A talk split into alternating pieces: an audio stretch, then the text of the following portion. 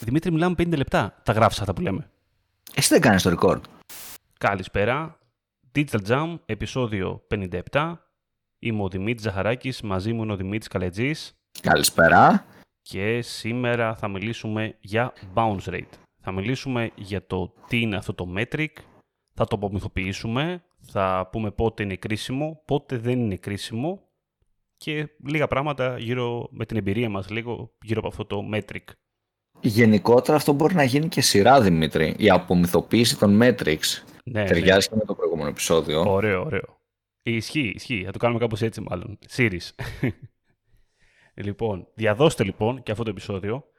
Στα πολύ πρόχειρα να πούμε ότι το bounce rate ή ποσοστό εγκατάλειψης στα ελληνικά μεγαλώνει πρακτικά όταν ο χρήστης μπει σε μια σελίδα και δεν κάνει τίποτα δεν κάνει τίποτα ενώ ότι φεύγει. Δεν κάνει κλικ, δεν ενεργοποιήσει κάποιο, ε, δεν στείλει κάποια άλλη εντολή προς το Analytics, οπότε το Analytics αντιλαμβάνεται ότι αυτός ο χρήστης έχει φύγει.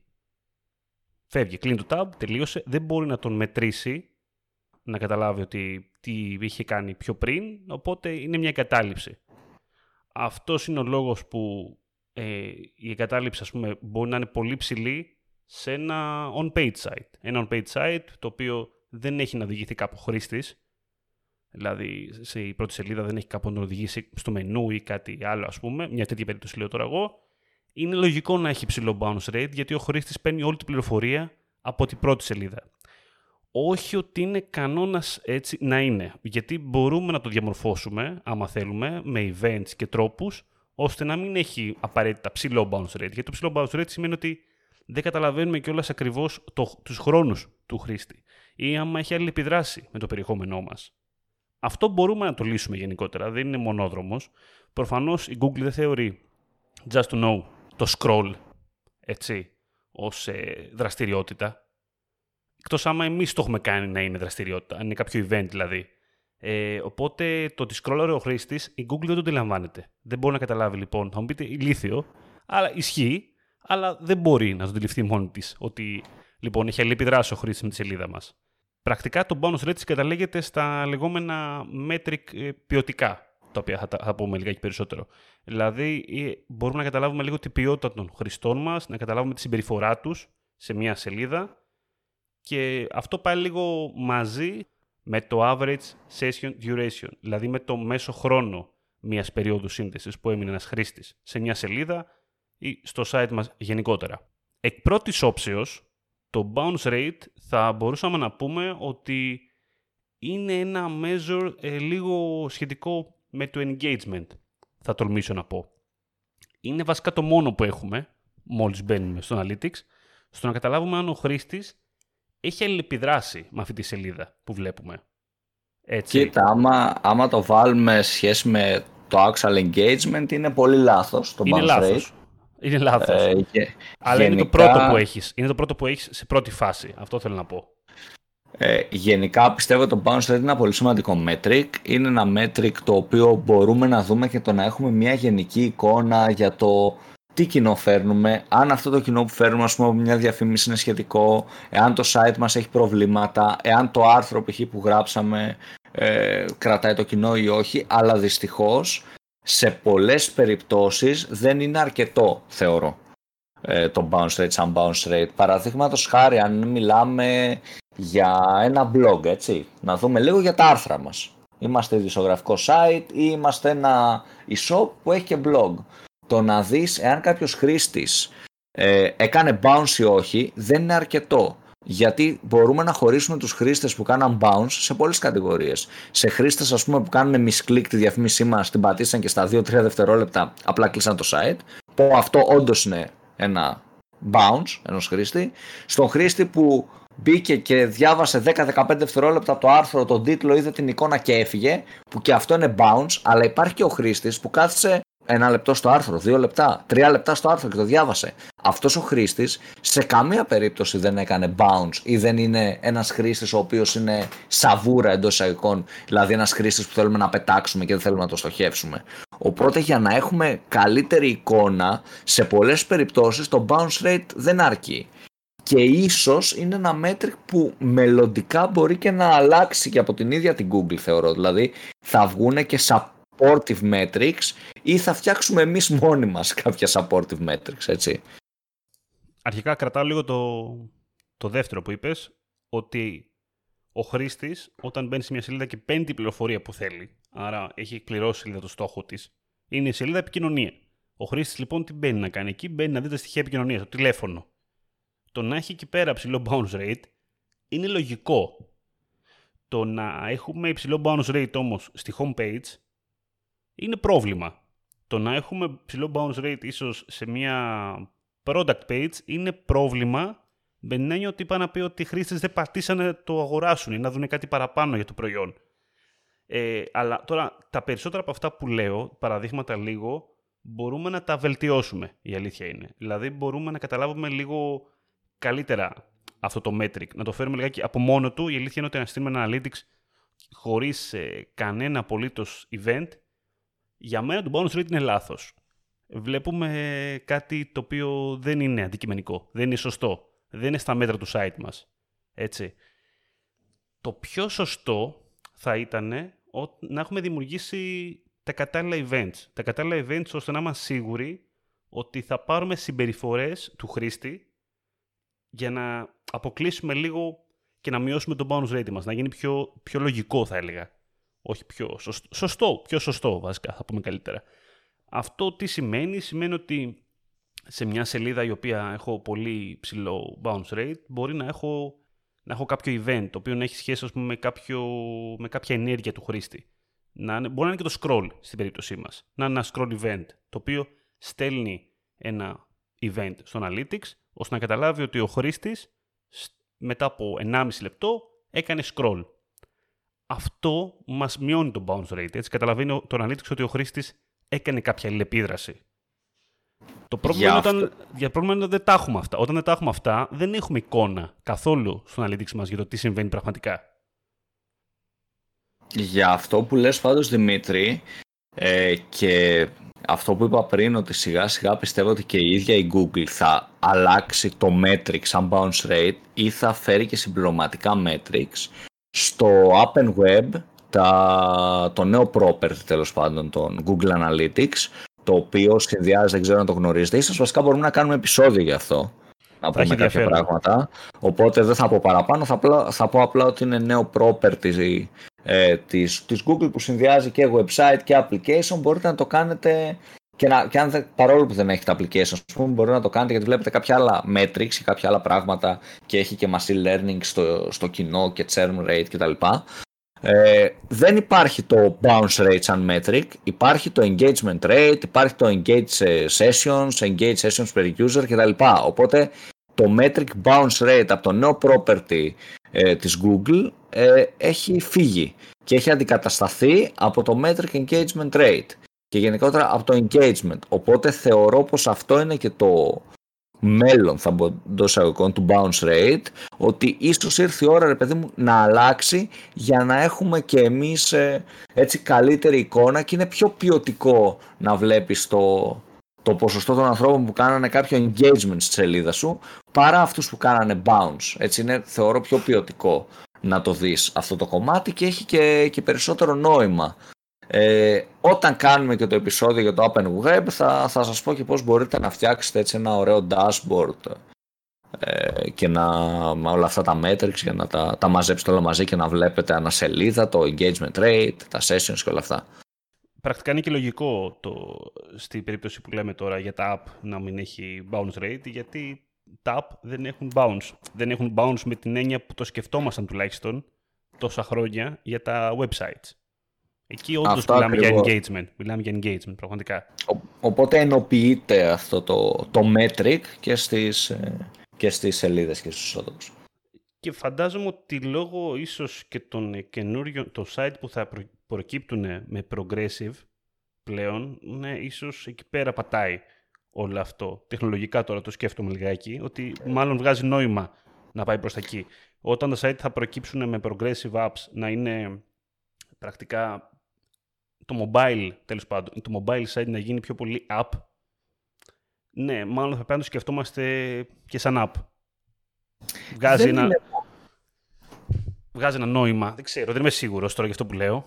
Ε, έχει, έχει νόημα και αυτό, αλλά πιστεύω ότι και σιγά σιγά όσο προχωράνε, παιδί μου, τα χρόνια και όλοι αυτοί οι γκουρού, θα πω, των, των analytics και του data γενικότερα, βελτιώνονται και οι ίδιοι, ε, βρίσκουμε και νέα, νέα metrics. Δηλαδή, όταν βγήκε, ας πούμε, το bounce rate πριν χι χρόνια, ήταν τελείως διαφορετική η τεχνογνωσία μας για το πώς φέρεται ένας χρήσης σε μια σελίδα από ότι τώρα. Οπότε είναι λογικό από ένα σημείο και μετά και τα ίδια τα metrics να γίνονται outdated θα πω και να έρχονται καινούργια ρε παιδί μου, καινούργια metrics πιο ποιοτικά πιο σωστά. Γιατί και εμείς σαν marketer, σαν data analyst, whatever, μαθαίνουμε καλύτερα το πώς κινείται ο χρήστης μέσα στο site μας και μαθαίνουμε καλύτερα και τις ανάγκες των πελατών μας για να καταλάβουν και τις ανάγκες τις δικές μας για να καταλάβουμε καλύτερα τη συμπεριφορά. Οπότε είναι λογικό να αλλάζουν σιγά σιγά και τα metrics αλλά και τα KPIs που κοιτάμε. Δηλαδή Όπως είδαμε και στο προηγούμενο επεισόδιο, με τελείως διαφορετικό τρόπο κοιτούσαμε το CTR πριν 5 χρόνια, με τελείως διαφορετικό τρόπο τώρα. Γιατί ήρθαν νέα metrics, πήραμε και την τεχνογνωσία, ήρθε και το machine learning και το έφερε λίγο πιο πίσω σε σχέση με κάποια άλλα metrics στο CTR ας πούμε. Οπότε έτσι σιγά σιγά αλλάζει, όσο αλλάζει και το digital marketing, όσο αποκτάμε και εμείς μεγαλύτερη τεχνογνωσία, γίνεται και έτσι αυτό το ωραίο transition στα metrics θεωρώ. Όπως και το, ε, το position στα Google Ads, έτσι. Το οποίο το, ξα, το ξαφανίσαμε. Πάει, τελείωσε. Δεν μας νοιάζει πια η θέση. Δεν μας νοιάζει. Μας νοιάζουν απλά τα αποτελέσματα. Αρχικά, είναι, κακό να έχουμε ένα ψηλό bounce rate. Δηλαδή, αξίζει να, να ανησυχείτε για ένα ψηλό ναι. bounce rate. Να το δούμε λιγάκι έτσι. Εξαρτάται. Εξαρτάται. Ναι. Εξαρτάται πάρα πολλά πράγματα. Εξαρτάται από τι σελίδα μιλάμε, που έχει ψηλό bounce rate. Αυτή η σελίδα, μήπως έχει νόημα να έχει ψηλό bounce rate; Δηλαδή, μήπως απλά δεν υπάρχει κάτι άλλο από εκεί πέρα. Αλλά και να μην εξαρτάται, αξίζει να δοκιμάσετε, να διαμορφώσετε κάποια κατάλληλα events για αυτή τη σελίδα, να δείτε μήπως χρειάζεται κάποια call to action παραπάνω από τη σελίδα, να δώσετε, δίνετε προτροπές, δίνετε σελίδες ώστε να links βασικά, ώστε ο χρήστης να πάει κάπου αλλού, να, να διαβάσει κάτι άλλο ή να δει ένα άλλο προϊόν ή να γενικότερα να περιηγηθεί η σελίδα, να έχει μια συνέχεια όλο αυτό, ή απλά είναι μια σελίδα η οποία τελείωσε. Δεν έχει κάτι άλλο. Μοιάζει σαν τέλος για το χρήστη. Πολύ σωστό αυτό. Πρέπει να, δούμε, να δούμε ότι το έχουμε καλύψει αυτά πριν πούμε ότι υπάρχει πρόβλημα για μένα. Και εδώ έρχεται και ο tag manager που μπορούμε να χρησιμοποιήσουμε για τα events που είπες. Ακριβώς. Π.χ. όταν μιλάμε για blog, ε, σίγουρα πρέπει να έχουμε ένα event να δούμε λίγο το χρόνο που να, να Skype για ένα, ένα λεπτό, ένα 30 δευτερόλεπτα, να δούμε λίγο καλύτερα το χρόνο του χρήστη, πόσο κάθεται σε αυτό το άρθρο, ο μέσος χρήστης. Ένα scroll depth, να δούμε πού σκρολάρει μέχρι που σταματάει. Ακόμα και στα landing page μας, των διαφημίσεων, πολύ σημαντικό αυτό. Αν έχουμε π.χ. ένα landing page για ανακαίνιση μπάνιου και ξέρουμε μέσα από το event που έχουμε κάνει για το scroll depth ότι οι περισσότεροι φτάνουν μέχρι το 50% και μετά φεύγουν, θα βάλουμε σίγουρα στο 50% του landing page ή του άρθρου θα βάλουμε ένα call to action. Να τους κρατήσουμε γιατί ξέρουμε ότι οι περισσότεροι διαβάζουν μέχρι εκεί και μετά τέλος. Οπότε θα βάλω εκεί ένα call to action. Επίσης, πολύ σημαντικό για την αξία του bounce rate, όπως είπε ο Δημήτρης, αν έχουμε πάλι ένα άρθρο, ας πούμε, ε, και δούμε ότι ξέρεις τι, οι περισσότεροι κάθονται και δύο και τρία λεπτά και διαβάζουν το άρθρο. Ε, ας φύγει αυτός. Δεν πάει να πει ότι δεν έχει κάνει κάποιο engage με εμά ή ότι δεν τον ενδιαφέρει το άρθρο. Πάει να πει ότι τον ενδιαφέρε και δεν είχε χρόνο ή έφυγε και θα μπει αύριο να ξαναδιαβάσει ένα άλλο άρθρο. Δεν είναι αρνητικό δηλαδή αυτό. Οπότε εξαρτάται λίγο το πώς το βλέπουμε. Έχει διαφορά το ότι okay, έφυγε και το έφυγε μετά από πέντε λεπτά. Αρχικά. Είναι σημαντικό τουλάχιστον να ξέρουμε ότι ο άλλος έμεινε ρε παιδάκι μου. Έμεινε πέντε λεπτά. Αν μπορέσουμε κάπως αυτό να το πάρουμε από το Analytics σαν πληροφορία, τα δεδομένα μας είναι τελείως διαφορετικά. Από το ότι μπήκε ε, δεν, το Analytics δεν κατέγραψε τίποτα άλλο και ξαφνικά έφυγε ο χρήστης. Εκεί πέρα νομίζω ότι έχει φύγει ο Analytics. Το θέμα είναι να δώσουμε σημάδια, να δώσουμε checkpoints στο Analytics, ότι οπ, σκρόλαρε στο 50%. Checkpoint. Τι χρόνο έκανε, 1,5 λεπτό. Σκρόλαρε μέχρι το τέλος. 5 λεπτά. Ε, έχουμε κάποια σημεία λοιπόν, checkpoints, που τον χρήστη τον πιάνουμε και λέμε, Οπ, εδώ είσαι, ποιος είσαι, αυτός είσαι, ωραία, έμεινες εδώ πέρα, τι χρόνο έχουμε, 10 λεπτά. Τέλεια. Προχωράμε. όσο πιο πολλά τέτοια σημεία βάλουμε, τόσο πιο accurate είναι τα data που έχουμε. Ε, σημαντικό αυτό που είπες για τα call to actions ε, εντός ε, της σελίδας μας, πέρα από τα events. Εγώ θα σου πω και το άλλο. Α, να σου πω ένα παράδειγμα, επειδή είπες για το άρθρο και τη διάρκεια. Αντίστοιχο θέμα είχαμε κι εμείς με τα podcast, έτσι. Εφόσον εμείς στέλνουμε σε αυτή τη σελίδα, έτσι, ο χρήστης θα μπει, θα πατήσει να ακούσει το podcast, ok, έχει κάνει ένα event, μπορεί να πει κάποιος. Ε, θα περάσουν 25-30 λεπτά, 40 λεπτά γιατί είναι μεγάλα τα επεισόδια, μερικές φορές. Ε, αλλά αυτός μετά θα τελειώσει το επεισόδιο, θα κάνει, θα φύγει. Αυτό λοιπόν το analytics, άμα δεν το έχουμε βάλει κάποιο checkpoint, το θεωρεί bounce. Τι ξέρει, ξέρει ότι δεν μπορεί να το υπολογίσει λοιπόν ότι είναι 40 λεπτά και άκουσε όλο το επεισόδιο, δεν μπορεί να καταλάβει. Γιατί ο χρήστη έφυγε, έκανε exit, τελείωσε, έκλεισε το tab αυτό που έχουμε κάνει εμείς εκεί πέρα, ας πούμε, είναι ότι υπάρχει ένα αντίστοιχο ε, χρονικό event, ώστε ανά μία διάρκεια, ανά 5, 10, 20, 30 λεπτά, να κάνουμε ένα check ότι ο χρήστης έκανε αυτό το event. Οπότε μπορούμε και έχουμε καλύτερη ανάγνωση των δεδομένων το πόση ώρα έχει δει. Πόση ώρα έχει δει, πόση ώρα έχει κάτσει κάποιος σε αυτό το podcast, άρα πόση ώρα περίπου το άκουγε, ας πούμε τώρα. Σίγουρα τεχνικά αυτό θα μπορούσε να γίνει και με άλλους τρόπους και πιο σωστούς, ίσως με βάση το ίδιο το podcast. Αλλά εντάξει, ok, okay, με tag manager το κάναμε, δεν είμαστε τόσο. Δεν θέλαμε τόσο πολύ προχωρημένη δουλειά για την περίπτωσή μας τώρα. Θέλαμε κάτι απλά γρήγορο για να, κάνουμε, να βγάλουμε το συμπέρασμά μας. Έτσι. Να δούμε δηλαδή πότε να βάζουμε τις διαφημίσεις μέχρι που κάθεται ο χρήστης. Ωραίο αυτό, ωραίο αυτό που είπες. Ναι, ναι, ακριβώς. Ε, άμα βλέπουμε λοιπόν ότι ο, οι περισσότεροι κάθονται μέχρι τα 10 λεπτά. Άρα τι πρέπει να κάνουμε εμείς, να βάλουμε τη διαφήμιση στην αρχή, στα πρώτα 10 λεπτά. Έτσι. Ε, αυτό έχει και, άλλα, και έχει και άλλες συνέπειες προφανώς τώρα ανάλογα στο περιεχόμενο. Τώρα μιλάμε για audio και βίντεο, ας πούμε, άμα το βάλουμε εκεί πέρα το πράγμα και μιλήσουμε για καταγραφή πολυμέσων τέλος πάντων, εκεί καταλαβαίνουμε άλλα πράγματα κιόλας. Καταλαβαίνουμε και πότε ίσως υπάρχει λάθος. Στο Spotify, ας πούμε, κάνει κάτι αντίστοιχο, θα πω τώρα εγώ, σχεδόν, που σου καταγράφει το πότε άκουσαν οι περισσότεροι, πότε φύγανε, πότε έκαναν drop στη διάρκεια του επεισοδίου, έτσι. Αυτό είναι πάρα πολύ ωραίο. Μπορεί να καταλάβει καταρχήν πότε μπορεί να έπεσε κάτι το οποίο ήταν κακό, ρε παιδί μου. Σε φάση όλο βαρέθηκε. Ε, εκεί πέρα που χρονοτριβούσαμε, ξέρω τον Δημήτρη, κατάλαβε ο κόσμος ότι πα, δεν, δεν ακούω άλλο, τελείωσε. Με κουράσαν αυτοί, φεύγω. Οπότε βλέπεις έναν τρόπο εκεί πέρα, φύγανε πέντε λύσεις, ξαφνικά πέντε ακροατές φύγανε. Λες, ξέρεις, καταλαβαίνεις κάτι. Αντίστοιχα, σχεδόν αντίστοιχα, αυτά τα πράγματα είναι ωραίο να καταλάβεις και μέσα από το analytics για το site σου. Για άλλα πράγματα βέβαια. Και αυτό γιατί, γιατί με βάση αυτό κάνεις performance, είτε αφορά το περιεχόμενο που ανεβάζεις, είτε αφορά τα προϊόντα σου και τις πωλήσεις σου, είτε ένα lead generation. Ε, όλο αυτό βέβαια έτσι, λέμε και τον bounce rate, αλλά στην πραγματικότητα τραβάει και το χρόνο της περίοδου σύνδεσης.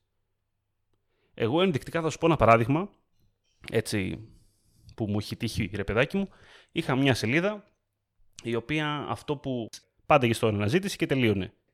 Φόρτωνε εσωτερικά, εκεί πέρα. Δεν άλλαζε το URL. Αυτό με το που άλλαξε είχε ως αποτέλεσμα το bounce rate να εκτοξευτεί, να γίνει τεράστιο. Οπότε αρχικά λες τώρα εσύ έχει πρόβλημα αυτή η σελίδα. Ξαφνικά και πήγε 80%. Και δεν είχε πρόβλημα. Απλά το Analytics δεν καταλάβαινε ότι ο χρήστη έκανε το event, ότι πάτε για αναζήτηση και έβρισκε το αποτέλεσμά του και έπαιρνε την πληροφορία. Οπότε και τι κάναμε, απλά βάλαμε ένα event στο κουμπί αναζήτηση. Οπότε κάθε φορά που κάποιος έκανε αναζήτηση και μπορεί να μην άλλαζε URL, αλλά το event δούλευε, μπορούσαμε να το καταλάβουμε. Μπορούσαμε να καταλάβουμε ότι έκανε κάποια ενέργεια. Οπότε δεν είναι bounce ο άλλος, πάτησε και βρήκε μια πληροφορία τουλάχιστον, έτσι. Μπορεί να είναι bounce από εκεί έπειτα, αλλά τουλάχιστον δεν είναι bounce σε φάση μπήκε και βγήκε. Είναι πολύ διαφορετικό αυτό. Έκανε μια ενέργεια. Και να το σκεφτούμε λίγο αυτό, ότι η ενέργεια είναι engagement. Και το engagement είναι καλό, έτσι, με το site μας ή το e-shop μας. Οτιδήποτε μπορεί να σημαίνει αυτό. Από ένα call to action που θα πατήσει κάποιος, από ένα περίεργο παιχνίδι που θα κάνει με κάποιο pop-up τέλος πάντων να γυρίσει ρουλέτα. Έχεις δει που βάζουν πάρα πολύ. Σε φάση, μήπως είμαι εγώ τυχερός.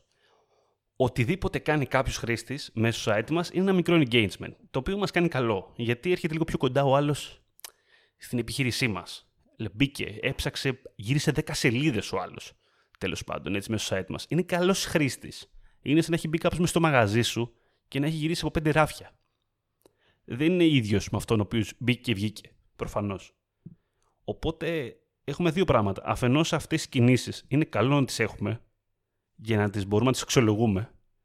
Και κατά δεύτερο, να καταλαβαίνουμε αυτούς που δεν τις κάνουν. Πιο 100%. Να μην θεωρούμε ότι όλοι είναι bounce rate. Να είμαστε λίγο πιο πιο σωστή θα πω τέλος πάντων αυτό. Όσο πιο πολύ σωστό bounce rate τουλάχιστον έχουμε, έχουμε και λίγο πιο καλή επίγνωση στο τι συμβαίνει. Κάτι τελευταίο που θέλω να πω εγώ. Ε, είναι παρόμοιο, αλλά έτσι θέλω να το εξηγήσω λίγο καλύτερα για να μην ε, μπερδευτεί κάποιος χρήστης. Μπορεί. Ε, ναι, ναι. για να μην μπερδευτεί ρε παιδί μου κάποιος. Θεωρώ ότι π.χ. να σας δώσω ένα παράδειγμα. Υπάρχει περίπτωση να έχουμε ε, σε μία σελίδα πολύ μεγάλο bounce rate και αυτό να είναι θετικό αντί για αρνητικό. Δεν μιλάω ρε παιδί μου για single page sites που προφανώς θα έχουμε bounce rate γιατί είναι single page, ok. Αλλά σκεφτείτε ότι έχουμε όπως είπα και πριν μία σελίδα για ανακαίνιση μπάνιου. Εάν αυτή η σελίδα είναι σωστά δομημένη, ε, είναι εύκολη προς τον χρήστη για να την κατανοήσει και ταυτόχρονα δίνει όλη την πληροφορία που πρέπει να δώσει, ο χρήστης υπάρχει μεγάλη πιθανότητα να μην χρειαστεί να πάει σε άλλη σελίδα καν. Να πάρει το τηλέφωνο, να το σημειώσει, να πάρει τη διεύθυνση να τη σημειώσει, να, μας πάρει, να πάρει τηλέφωνο τον πελάτη μας, να κλείσει να ανακαίνιση μπάνιο του, να πάρει προσφορά. Οπότε υπάρχουν περιπτώσεις που ακριβώς επειδή έχουμε κα, πολύ καλοφτιαγμένη landing page και είναι πολύ σωστή και από πλευράς content και από UX και γενικότερα από τα πάντα, επειδή είναι πολύ σωστή η σελίδα, Γι' αυτό ακριβώς το λόγο έχουμε παραπάνω bounce rate. Γιατί απλά ο χρήστη δεν χρειάζεται να πάει πουθενά αλλού. Οπότε πρέπει πάντα να σκεφτόμαστε το metric, ρε παιδί μου. Πρέπει να σκεφτόμαστε αυτό το metric τι είναι. Ωραία, είναι, σημαίνει αυτό. Στην προκειμένη περίπτωση τι σημαίνει; Αυτό το metric δηλαδή. Μήπως υπάρχει κάποιος άλλος λόγος; Γιατί ξέρουμε ότι το bounce rate είναι κάτι αρνητικό όταν κάποιος κάνει bounce, αλλά πρέπει να το βάζουμε σε context. Δηλαδή όλα τα metrics πρέπει να τα σκεφτόμαστε πριν αποφασίσουμε ε, και κάνουμε decision making για κάτι, να κάνουμε μια αλλαγή ας πούμε. Πολύ σωστό. Και να πούμε ότι αυτό είναι αρνητικό. Δηλαδή το πιο, ναι. το πιο σημαντικό θεωρώ στα metrics είναι το context. Να τα σκεφτόμαστε. Να μην παίρνουμε απλά το metric σαν metric. Α, τέλος, αυτό είναι. Προχωράω. Αυτό. Είναι, είναι πάρα πολύ σωστό και κολλάει πάρα πολύ και, και στο CTR που είχαμε αναφέρει την προηγούμενη φάση, ότι από μόνο του δεν πρέπει να μας λέει τίποτα. Πρέπει να σκεφτόμαστε πάντα αρχικά τι σημαίνει, τι κάνει, τι μετράει, έχει νόημα για εδώ πέρα που το βλέπω. Πού είναι το, πού είναι το 80% bounce rate; Μην κοιτάμε το, τη μεγάλη εικόνα. Πρέπει να κοιτάμε όσο πιο μέσα γίνεται για να καταλάβουμε ότι βγάζει νόημα αυτό το νούμερο που βλέπουμε. Έτσι. Και μην τρομάζουμε με τη λέξη bounce rate. Ειδικά στα ελληνικά, ποσοστό εγκατάλειψης. Το οποίο ξέρω ότι ακούγεται πολύ τρομακτικό για πελάτες αυτό. Άμα το βλέπουν οι πελάτες, τρελαίνονται. Σε φάση 80% bounce rate. Wow. Είναι σε φάση πεθαίνουμε, ξέρω εγώ. Πάει κάτι, κάνουμε λάθος. Ενώ δεν είναι έτσι. Πρέπει να καταλάβει και ο επαγγελματίας Πρέπει να καταλάβουμε, αλλά πρώτα εμείς, το τι σημαίνει το 80% bounce rate. Έτσι, να μπορούμε να το ερμηνεύσουμε λίγο καλύτερα. Και αυτά, νομίζω, ε. Ναι, νομίζω ότι είπαμε αρκετά. Απομυθοποιήσαμε ακόμα ένα metric. Ποιο metric θα απομυθοποιήσουμε την επόμενη φορά; Α, έκπληξη. Στο, στο επόμενο επεισόδιο, οι Digital Jam απομυθοποιούν το conversion. λοιπόν, αυτά για σήμερα να πούμε ότι ήταν το Digital Jam, να πούμε ότι μας ακούτε στο digitaljam.gr, σε Spotify, Apple Podcast, Pocketcast και λοιπές πλατφόρμες για podcast. Μας ακολουθείτε σε Facebook, LinkedIn, Instagram. Τα λέμε την επόμενη εβδομάδα. Εννοείται μας διαβάζετε κιόλας στο digitaljam.gr που ανεβάζουμε άρθρα σχετικά κτλ. κτλ. Και εννοείται ότι άμα θέλετε να μας προτείνετε κάποιο θέμα για, να, για επόμενο επεισόδιο, μας το γράφετε κατά προτίμηση σε σχόλιο από κάτω ή σε προσωπικό μήνυμα, ό,τι θέλετε. Δεν έχουμε θέματα. Ήμουν ο Δημήτρης Ζαχαράκης, ήταν ο Δημήτρης Καλετζής. Καλή συνέχεια. Καλή συνέχεια σε όλους.